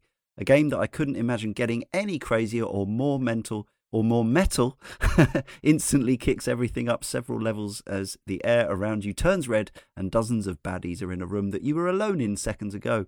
I'm always excited to see them, and they're the most beer chugging, chest pounding, head banging moments in gaming. Sludge Wizard uh, also talking about the weapons and the feel of the weapons, obviously an important thing uh, in a shoot 'em up, first person shooter especially. Every weapon feels punchy, heavy, and mean, except for the plasma rifle, and the chainsaw surpasses even the mighty Gears of War Lancer. Uh, any favourite weapons or modes? Uh, the weapons all have two uh, kind of separate sub modes as well. So that, I mean, really, although you have got have many weapons, it is on your weapon wheel. Actually, you can almost triple it because the the variety is such. Um, I I do find myself using, and I'm sure this is by design, the shotgun the most, and I use the uh, the grenade launcher uh, as the, my most used kind of sub weapon. Um, but other than that, uh, the Gauss gun I find with the charged up beam Yeah. is is a pretty powerful thing. Um, but yes, everything's viable. I think, um, and the system of getting upgrades by using weapons in and using modes is a good way of encouraging you to sort of vary your arsenal. It, it may be that I haven't even worked out some of the best weapons versus enemies combos. Uh, maybe some of you have. The heavy assault rifle uh, with the scope um, is one I absolutely love. The Gauss rifle, absolutely. The chainsaw is so brutal in how quick and easy uh, it it goes through enemies. I think and really highlights it. But uh, I played quite a bit of the multiplayer, so I would say for me, I quite like the Vortex rifle in the multiplayer. Um, and the one I probably don't like is also the lightning gun in multiplayer. So, and neither of which actually make the campaign. Um, but yeah, obviously, super shotgun. I love it in single player, hate it in multiplayer. Very, very feels very, very different. But I would say the one that's got me out of the most trouble would definitely be the Gauss rifle with the bosses. Yeah, I think um, that that Gauss rifle siege beam, where you kind of like plant your feet and charge it up, and then it will just go through anything, is incredibly satisfying. I also love the uh, the rocket launcher remote detonation because it has you doing that kind of like football level mental calculations of like not only am I running at this speed in this direction, but my rocket is going in this different direction at this speed, and then I'm going to like time when I blow it up, you know, based on where I know it will be. It just like it feels so good to kind of like perfectly explode it in the in a bunch of imps or whatever. Um, I also love how the BFG works in this game. How you can kind of Yes. it like the the most effective way of using it is kind of threading a needle through a whole level because it's like every demon that has line of sight to it explodes and so if you can you know shoot it across a whole room you will just wipe out everything in one go and it feels amazing to get that like Mm. perfect line It gives you a little tutorial, doesn't it? When you first get the BFG, it just walks you into a room that is full of kind of Right. you know s- soft popcorn targets, but it basically says, yeah, you only need to fire this once, and and if the if the green orb of energy can see everything, everything dies. Mm. I mean, it's it's basically the same way that it worked in the original games, I think. And then in this as well, if it hits something at the end, I think it explodes to do even more damage. Mhm. yeah. So it's it's always been one of those iconic things, and I, I also really really enjoyed the the room where you get the BFG. That's like I think it's like double trapped with with two different traps that you've got to survive as you as you retrieve it. It it it comes really late on in the game for what it is as well. It's a good halfway through the game, if not more.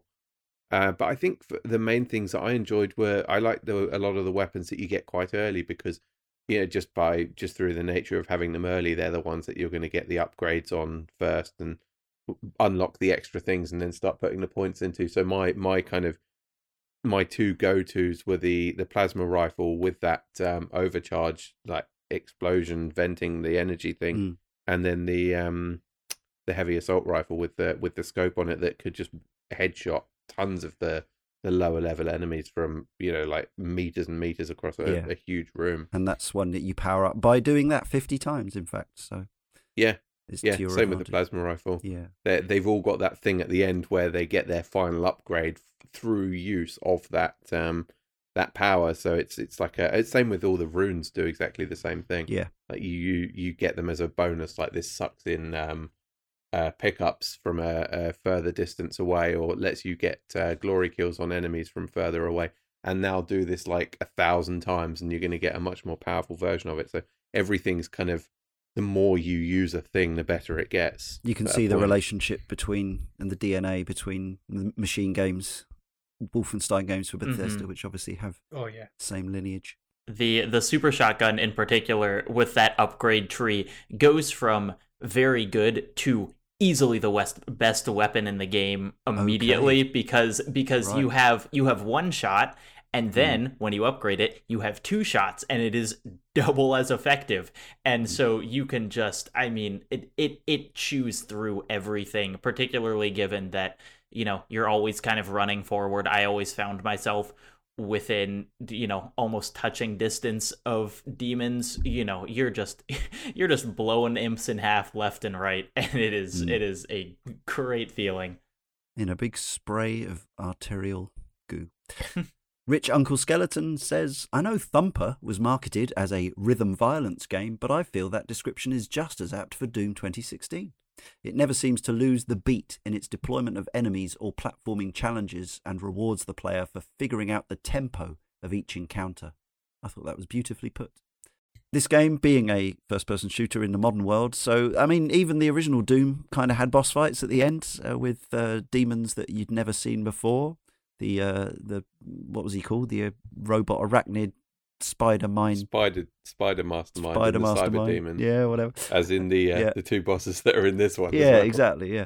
Um, Female Pheromones says the one thing about the game that actually doesn't sit well with me: the cyber demon. I'm still not entirely sold on the look of it, but I could pretty pretty easily get past that if the actual battle with it wasn't so lazy and repetitive.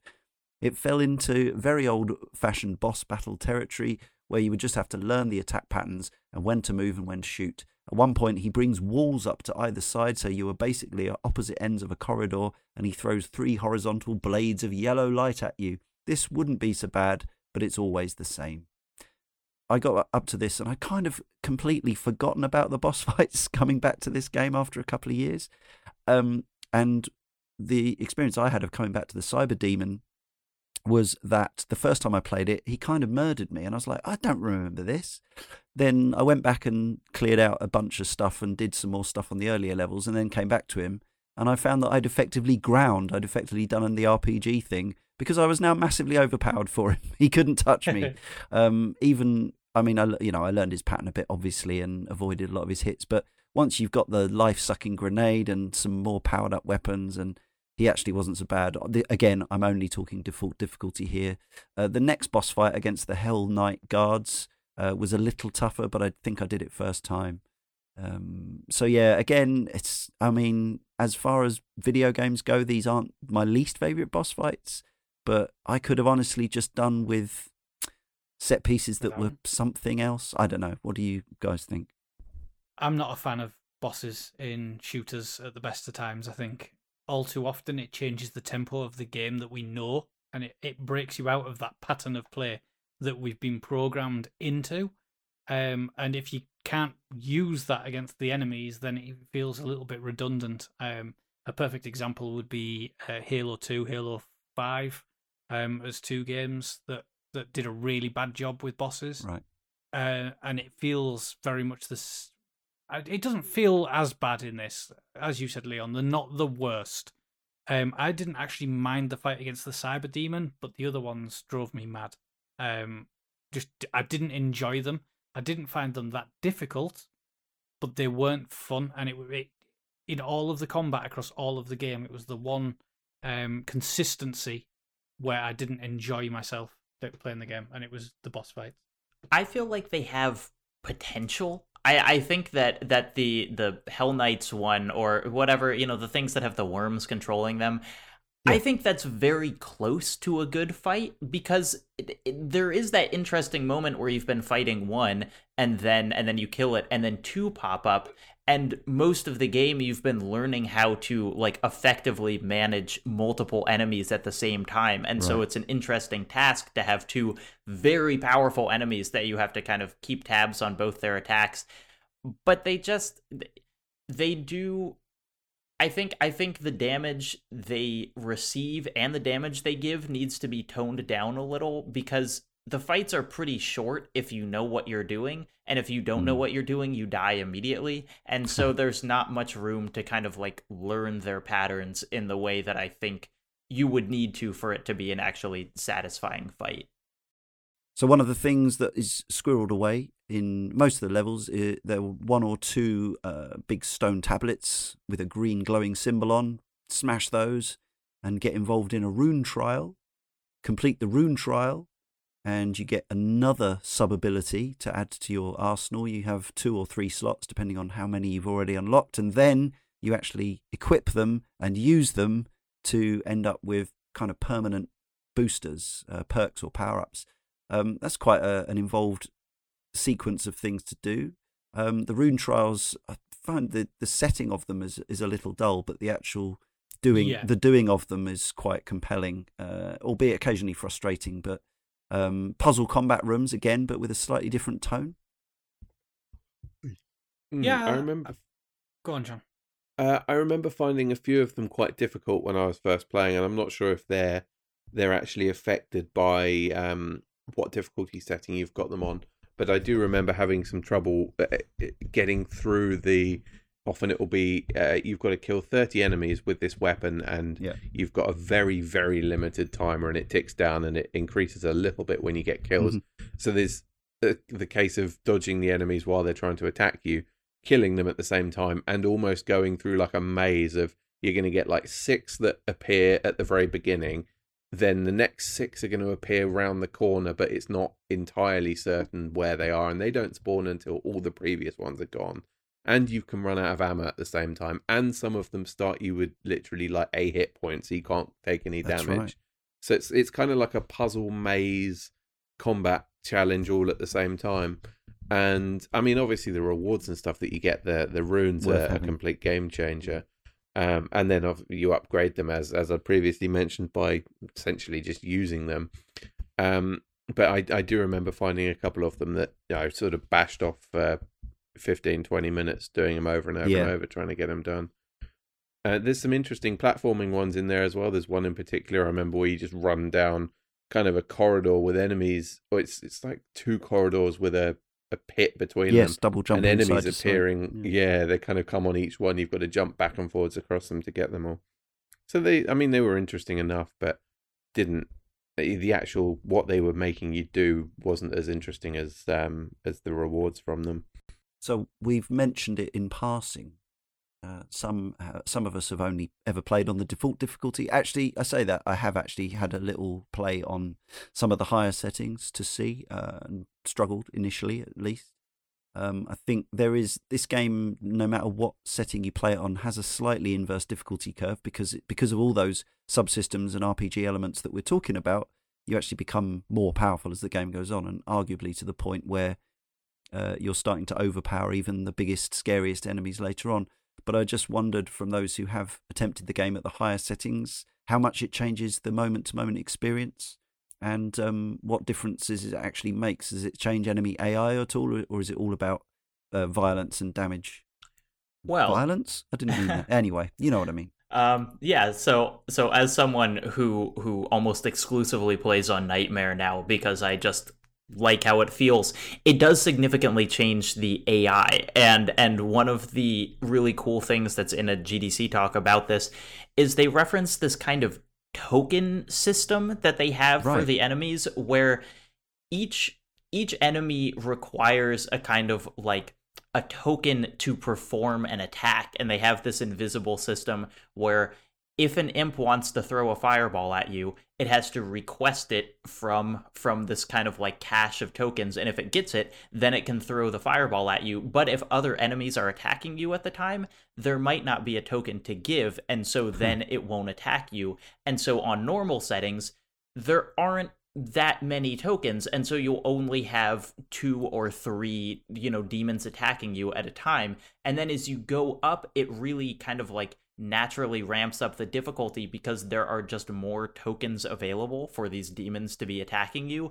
And so then on the on the highest settings mm. on nightmare there are effectively unlimited tokens. And so everything is throwing attacks at you all the time but it provides this really smooth curve up where it doesn't feel it, it's not that the same attacks will suddenly one shot you though they weren't before although things do do more damage but like more so it's just kind of you have to be on your toes because yeah. everything is being thrown at you in a way that you don't on the easier difficulty settings and i just think that's such a cool way of doing it and it makes all the enemies seem like kind of rats in a science experiment which i also find very entertaining that is clever it makes me think of the resident evil 4 under the hood stuff mm-hmm, exactly that sounds encouraging, actually. It sounds more like something I'd like to play now. I understand more about how it works rather than it's just the typical they hurt you more, you have less health kind of thing. That that sounds more like, it, and again, it, it plays into what I understand about the arcade mode as well in that respect. Interesting. Golar from the forum says, I have a habit of clenching my jaw with sheer resolve and concentration when I play a particularly challenging section of a game.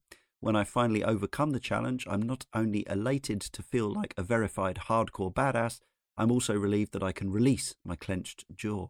Constructed exclusively from those challenging sections, my playthrough of Doom on Ultraviolence gave me a permanent and painful case of lockjaw. As Doom Guy pirouetted through the air like a Catherine wheel of rockets and buckshot, I ground my teeth into powder. I've never had such a facial, facial workout from a game. I now have jaw muscles like Doom Guy's shoulder pads. At all times exhilarating, I always felt on the very edge of certain peril. This game is about taking impulsive suicidal risks and then paying off massively. It's about perfectly choreographing a gruesome series of gunshots and melee kills to stay alive. Doom very successfully takes the purest video game concept any 90s action junkie could only dream of and makes it a reality in the modern era, an absolute jaw breaking triumph I just wanted to mention Doom Guys. We've talked about collecting secrets and going back through the levels. I saw some people say that they didn't like the little toy Doom Guys because they thought they were goofy and didn't fit the setting. That was in feedback for Wolfenstein 2, right? Oh, was I it? I think that was. I think that's where we saw it. Was I've seen it elsewhere as well. Show? And I respect it and I understand it. It is a bit of a juxtaposition, but personally, I love those little plastic Doom guys. so cute. this game is a juxtaposition. The whole thing is a juxtaposition of like comedy and ridiculously over the top violence. Yeah, the little one you find like, of yourself when you give him a fist, fist, bump. and yeah. yeah. I love that that has stupid, an, uh, I love whatever. that that's the one with a unique animation. Is the one that's you. Yeah. Mm-hmm. Yeah. So they're in there, and they play a little tinny sample of the original Doom music as well. Uh, there's, a, there's, I think there's one or two on most levels. R Cheese from the forum says Doom is a game that shouldn't appeal to me. I like a good first-person shooter here and there, Halo, Destiny, the Metro series, but the Doom 2016 reboot came off as just too edgy and aggro. While I enjoy playing the original Doom, the whole death metal and satanic imagery on display in the reboot was just not my cup of tea. But after trying out the demo on my Xbox One in 2017, I found myself amazed at the gameplay, art style, and overall balance between shooting and movement. I picked it up a short while later for $20 and blew through the game in a few months. Doom 2016 is incredible to me because it is a modern game with a decidedly retro feel and structure appearing almost antithetical to our modern sensibilities on how FPS games should be. Levels have clear beginnings and ends, shooting is fast, reloading is absent, and you can carry a whole arsenal of weapons. It plays more like an arcade game, uh, arcade game with Doom Guy's fast movement and the way in which you can level down enemies using not just your bullets but glory kills as well. It's awesome seeing a reboot retain the fundamentals of what made the original incarnation great while layering on enough new elements to keep it engaging. Somebody actually got something out of the demo. There you go. it was worth it, if it and long, as long as it didn't put off twenty times as many people. Yeah. Hmm. Uh, arcade mode, according to Jeffrey Matulef in Eurogamer, arcade mode may be the best free update to a game since Spelunky's daily challenges or Shovel Knight's remixed Plague of Shadows campaign. So I played some of this I'll be handing over to Jacob because he's played a lot more. Uh, I've played some of this. I thought it was great. Uh, it reminded me very much of both Resident Evil 4's Mercenaries mode and also Nex Machina. It's that kind of. Yeah. It's the sort of high score chasing that some players will find frustrating because it is so hinged on knowing keeping your combo going, knowing knowing where to go next and what to do next, that it demands a very specific kind of way of playing. I think, um, but I find the exploding rooms full of enemies and getting huge golden numbers flying up in the air deeply satisfying. However, I haven't committed myself to it in the same way that Jacob has. Right. Well, I love actually that comparison of the the mercenaries and Nex Machina is great just because those are my other two favorite score chasing modes. So it, it makes sense that I would like you. this. But yeah, so what what arcade mode is is basically trying to keep a multiplier up by killing enemies and killing enemies in specific ways either glory kills or headshots or you know direct impacts with rockets and and chaining them all into a flow across the entire map. And what i love about arcade mode is you don't or at least i don't play differently than i play the main game. It just amps up that kind of gameplay you know even higher because the most effective way of getting points is to be constantly cycling through weapons and doing all these different combinations of things to you know to to link together these awards that you can get. And it just like absolutely is the pinnacle of that flow state that we've all talked about being the the best moments of this game. Uh, and in, in addition, it is just the best way to replay this game, period, in my opinion, because arcade mode skips all of the things that aren't gameplay. You know, you don't have any waiting in a room while someone talks at you.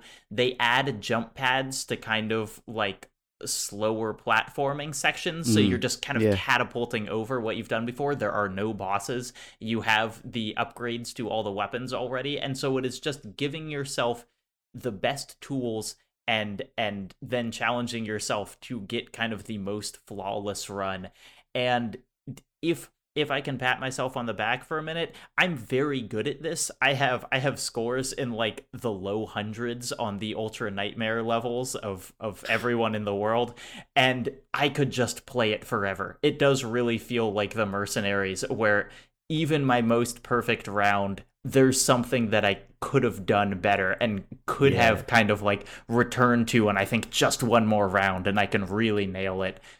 It's the best. It's just the best. he loves it. it may not be for everyone, but if you get into it, it's likely to bite in a big way. I guess maybe like the multiplayer. So I didn't really realize you you fellows were talking about this earlier, saying how much the game had been advertised on its multiplayer or previewed on its multiplayer, and I guess because I was so blissfully unaware of that, I was so bemused by the prominence of multiplayer on the menus and in the DLC. I've literally never played it. I've I've not looked at it. Um, I, I, nothing against it, just not my thing, just not what I was looking for out of it.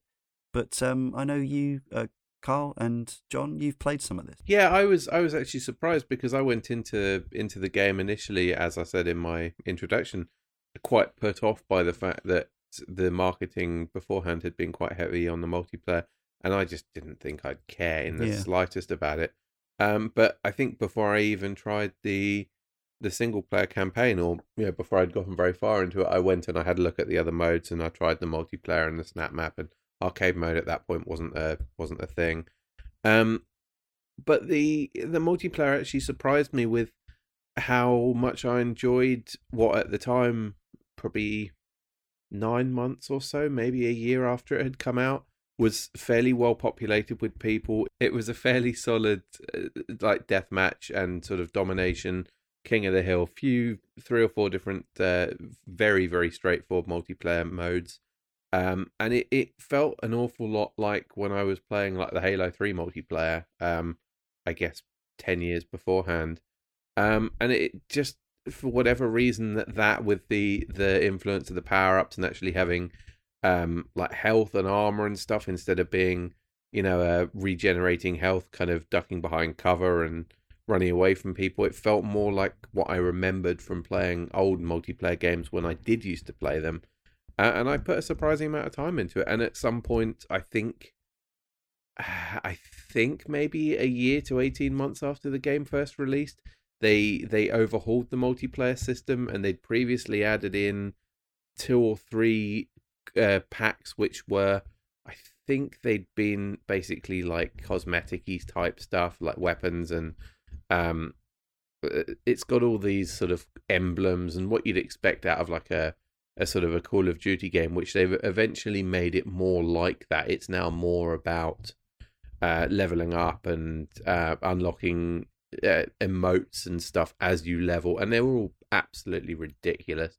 And you you make a character not that dissimilar to how you would have made a a sort of a unique Master Chief in one of those old games, and you sort of slapdash put different bits of shoulder pads and Hmm. you can get gun skins and all of this i'm, I'm going to say crap that uh, games like call of duty have now been doing for probably the last 10 years that i've never cared about Yeah.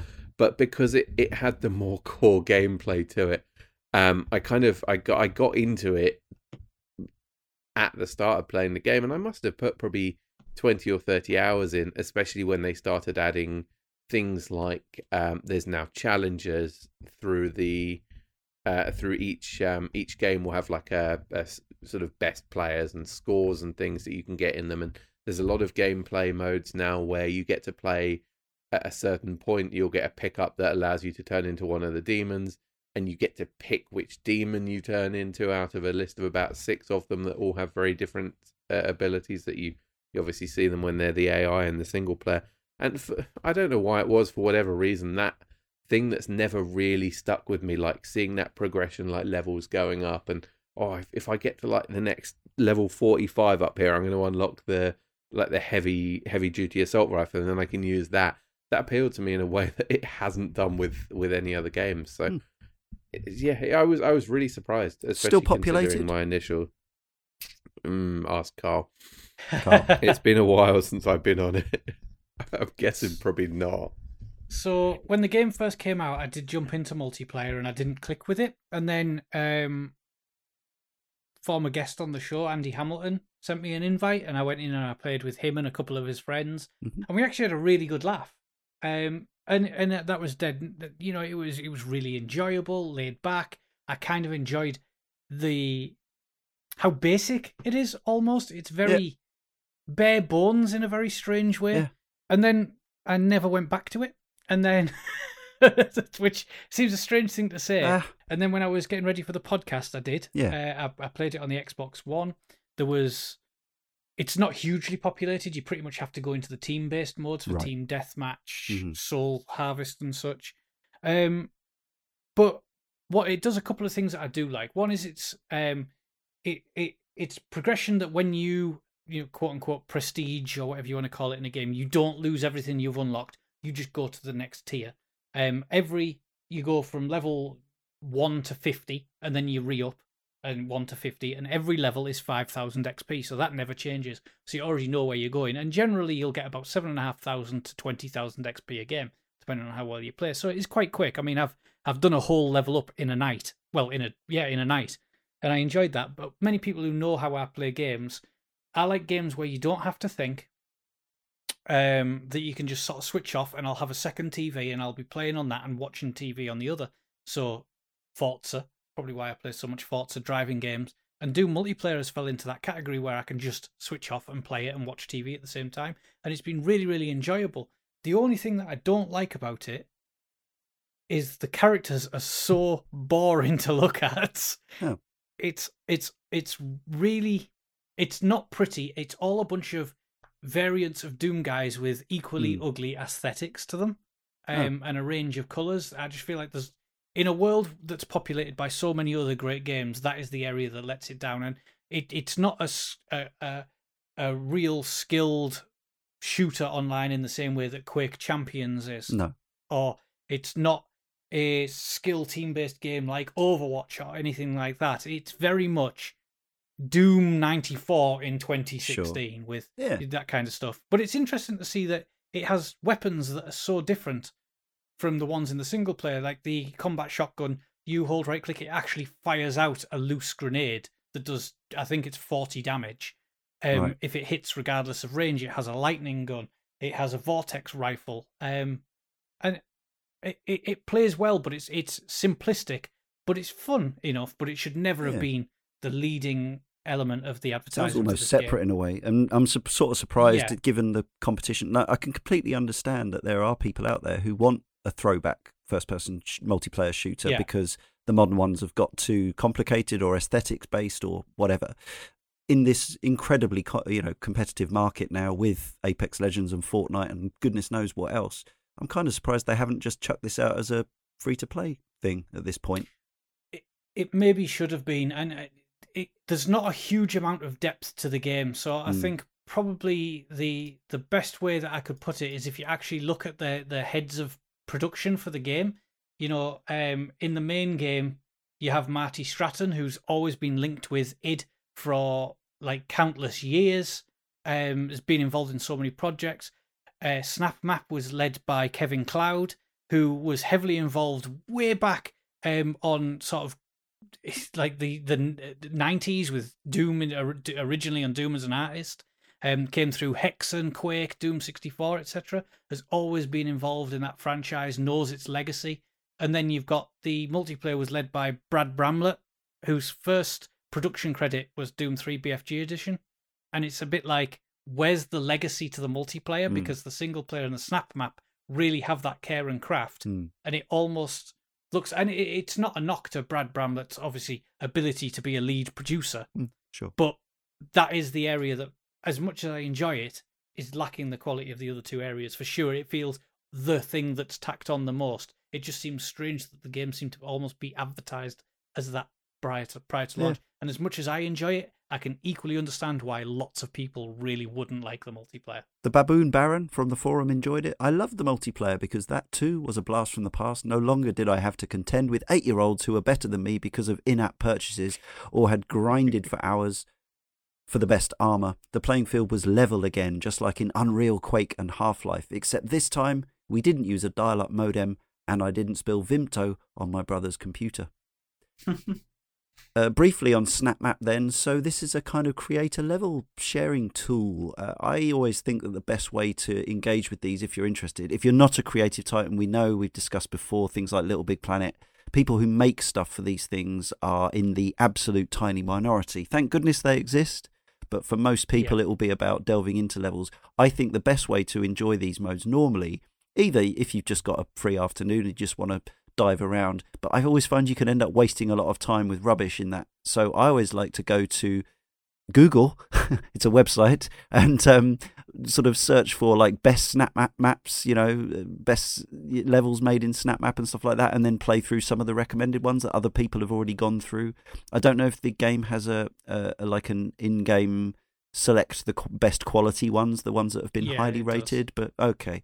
Um, anyone spent much time with these? I, I believe there's some levels that have considered quite, you know, Yeah, quite well done. Um, I have spent a bit of time with this, and some of the experiences uh, that I've ex- like I've enjoyed are, are so vastly different from each other. I've played a Doom quiz where you choose a left door or a right door. It asks you a question, and it gives you it's basically multiple choice, and you've got Clever. 15 seconds to make your decision. right? And if you choose the wrong door, you get a Baron of Hell locked into a tiny room with you, and you've got no guns. Nice. Um, I've played one where someone's created a keyboard that you can play in co-op with uh, up to three other friends, and you can all you've got like a drum mix that you can play a consistent beat, and then you've got like the piano, and you've got like cymbals and stuff that you can you'll all be jumping around this level making this incredible like I say incredible music, but the fact is you can actually make music.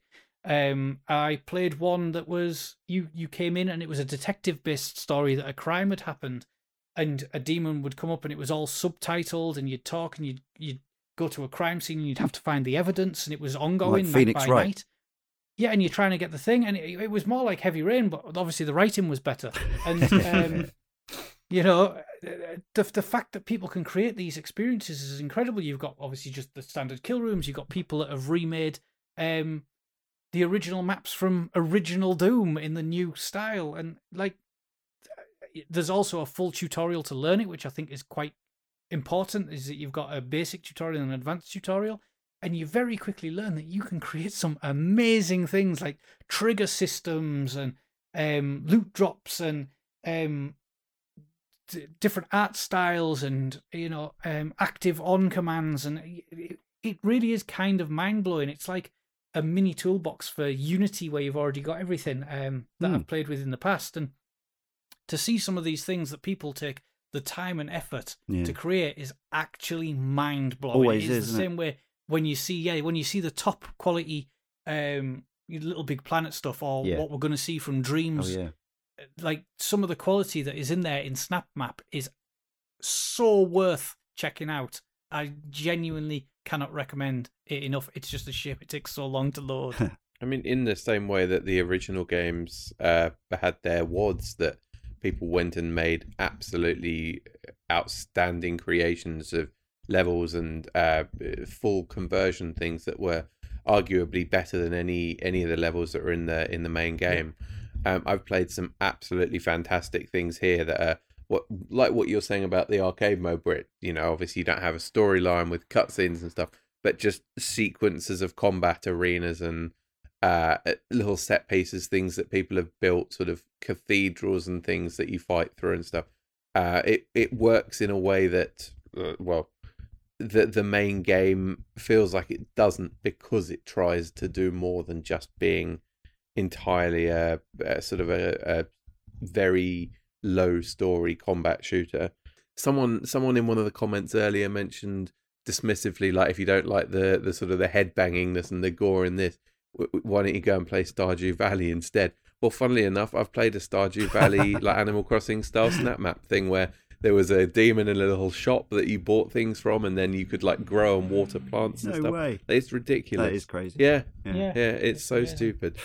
Yeah, I played a level um, that remember Singularity, the game where you Yes. uh, and there was you know uh, and Titanfall did a uh, Titanfall two did a great job of a level where time would go forwards and backwards in the same environment. Mm. Same thing someone had created in SnapMap with a whole story with Mm. voice acting and everything Mm. involved in it as you as you go through it. And these aren't just like three room creations; these are like genuinely big. Yeah. Like single, well, not not necessarily even single player. Some are co-op, some are deathmatch, some are just daft around things like quizzes and music creators. There is a lot of variety, and thankfully, a lot of incredibly talented people that put a lot of time into it. Absolutely. If uh, I guess what we should say is, if you have Game Pass in particular, you can try all this for free. You don't. Yeah. I mean, you know, for your Game Pass fee, it's Yeah. there. You can just go and check it all out. A couple It's of a very different experience, so you should. Yeah, exactly. Yeah, that's what I'm thinking. Even if you're not necessarily into the idea of a Doom reboot, you might be interested in levels created in in the builder. A couple of Easter eggs to look out for. After the first battle with the Baron of Hell, a shallow cave becomes accessible. Inside, leaning up against a pillar, is a corpse with a horned helmet and an arrow in its right knee. An obvious nod to Skyrim. There's also a Terminator 2 Judgment Day Easter egg, which I did find Yes. out by by myself, uh, as many people will. Just jump into some lava and uh, see what happens. There's also a Pinball FX Doom 2016 table as part of the Bethesda pack. If you're into Pinball FX, that's another. I think it's a free client these days. Uh, you can buy a pack of tables. I think there's a Skyrim table in it as well in that pack, and one other uh, Fallout possibly. Can't remember what the other. Anyway, um, but it features some exclusive uh, voice acting and uh, sound designed specifically for the game. So if you like a bit of pinball and you like a bit of Doom, you can play Doom Pinball. Some concluding thoughts from some more contributors from the forum. Clipper says uh, these are starting with some. We did. We know we've been quite full of praise for Doom between the panel, but as always, we like to uh, hear from others as well if we have them. And in this case, Clipper says the campaign took a long time to get going, and it was far too easy. I had to restart and crank the difficulty up to nightmare before it started feeling like a challenge. And there were only a couple of moments in the whole campaign where there were enough enemies knocking about for it to feel fun and exciting. Those brief moments where everything was flowing, where you bounced around shooting nasties, was great, but they were short lived and spaced out between lots of downtime. Lots of unskippable dialogue where you couldn't, bits where you couldn't do anything but sit through some boring waffle. Those annoying melee kill animations as well. I liked the perk where you could speed those up, but they still really ruined the flow of the combat. It needed to be faster and more fluid, less traipsing around with no monsters to kill, more big arena battles. There you go. Nupraptor said, I had a good time playing through Doom 2016 and it pushed at least a few of my gnarled and rusted nostalgia buttons, but the more cerebral RPG shooters like Prey 2017 are more my cup of tea now, and I probably won't be coming back to it. Matt L says despite the DNA of Doom 1993 showing itself loud and proud in the artwork and the attitude, I felt that the level design and the tacked on RPG light upgrade systems of modern FPSs twisted and tweaked a few too many chromosomes along the way. Doom 2016 will never replace Doom 1993, but it honours and respects its spirit. Now into the more positive stuff. Sludge Wizard says Doom, is simply put the most heavy metal game I've ever played. Each level is like playing through the cover of a different Slayer album, unapologetic in its aggression, violence, evil, and retro cheese. The game does have a few faults. The boss battles are easily the weakest parts of the game. The multiplayer modes are irrelevant at best. Sorry, guys. And I do get lost in the foundry every single time I play.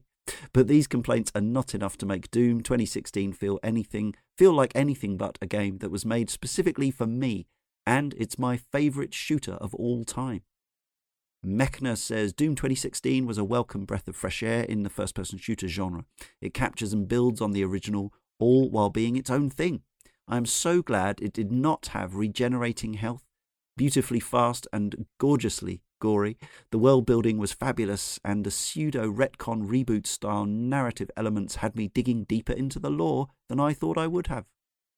Dusk vs. Tweak says I never once was bored with Doom and I wanted to start it all over again as soon as the credits rolled. This game is so shark like in its focus to keep moving, to keep feeding, it can't help but become the new apex predator of first person shooters. And finally, the Baboon Baron says one of my favourite FPSs ever and one of my favourite games ever. Escapism at its finest. I found Doom 2016 to be wonderfully silly and a joy from beginning to end. Never taking itself too seriously only made me want to love and defend it more because at the end of the day, a Doom Slayer fighting the demons of hell with a chainsaw is just gloriously, unashamedly bonkers. Thank you, everybody. We also have a decent gore nest full of three word reviews from Twitter. So, Buskalily says, Doom Guy for Pope. Uh, David Tibble says reboot done right. Nick Turner says vicious, brutal, exhilarating. Smeg in the Head says glorious, gory action. Richard Burt says, spelled out, BFG. Andrew Elmore says kinetic player expression. Hot Cider says punch every time. Hands in the Jam says intense crunching soundtrack. Sean's Taco says delightful metal roller coaster. Ralph Durso says metal as hell. My Pet Roxy, chainsaw as instrument. Kurt Lewin says crash bang wallop. And Bearfish Pie says so very doom. It certainly is. We won't explain what that's all about. Sadly, we won't have time to talk really about Doom Eternal, but um, I guess you can tell from our roundups. We, we, might, we might even mention it again, but I guess we're all probably looking forward to it.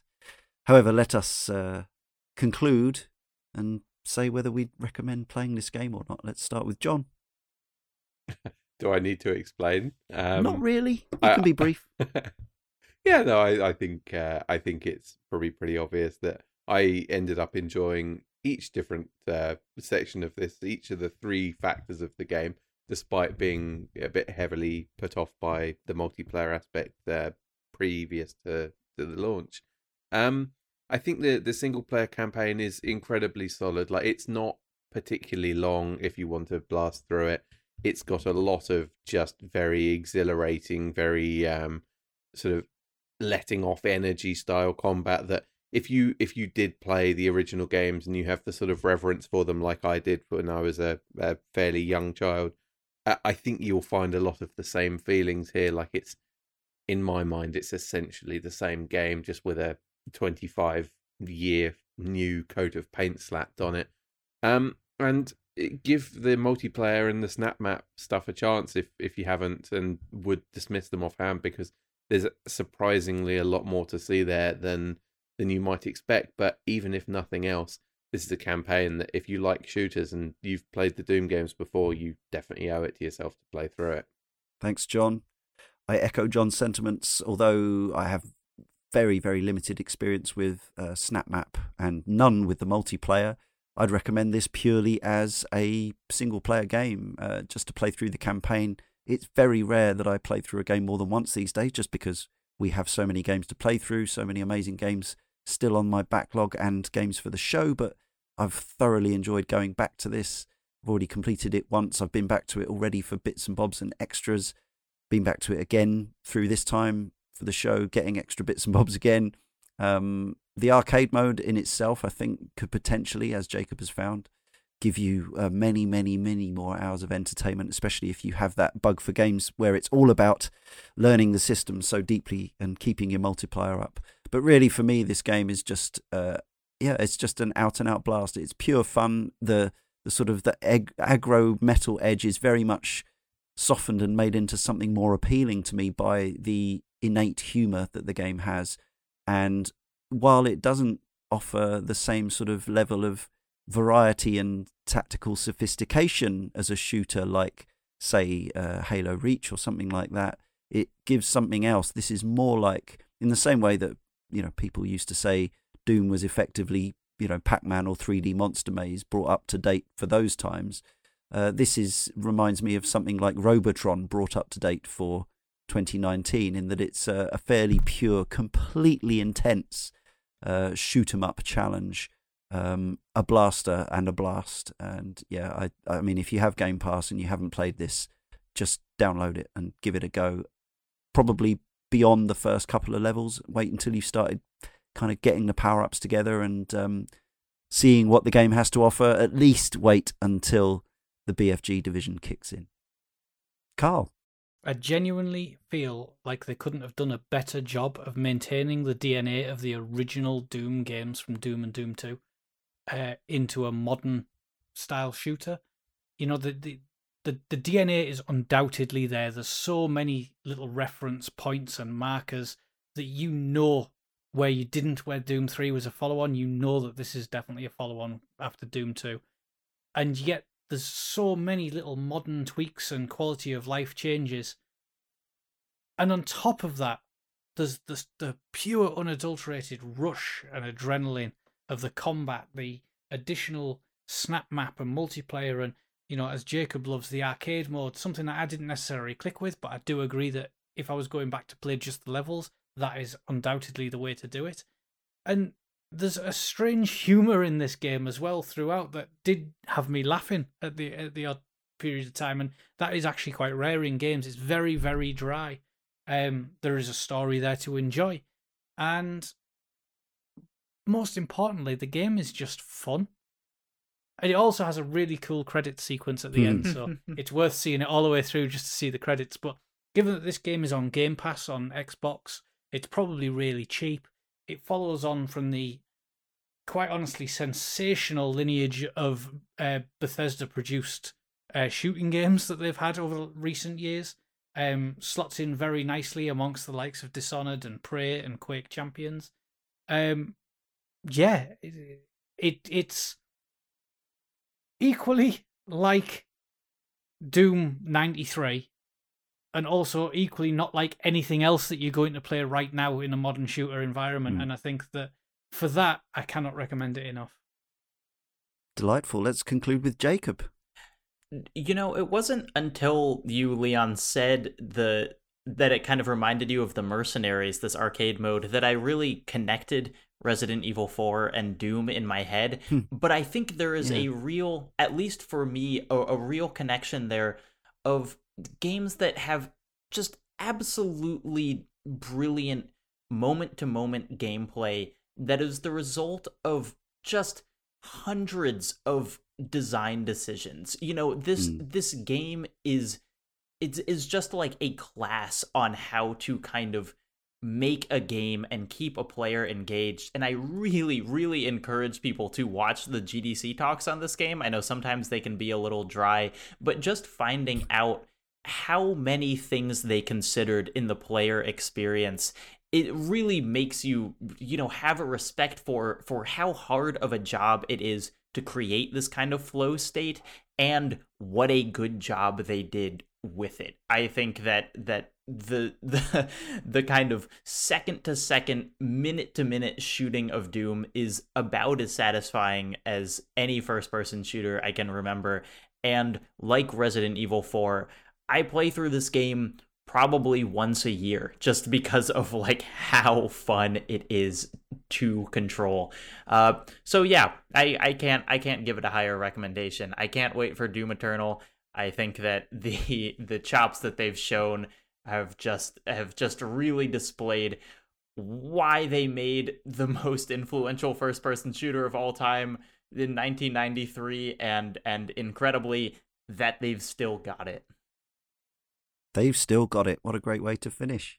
So it remains for me, Leon, to thank Jacob, Jon, and Karl, as well as our correspondents, Editor Jay, and to all of you for listening. If you've enjoyed this podcast and all the others that we produce, please remember to subscribe, review, or rate, or all of those things. And best of all, support us with a dollar a month or more if you want. Patreon.com slash Cane and Rinse. And get every and Rinse podcast a week earlier, often extended beyond the two hours for the free version and an exclusive monthly podcast. We thank you for that. Next time, in issue 368, the Cane and Rinse crew play the Joker and our Persona 5 podcast.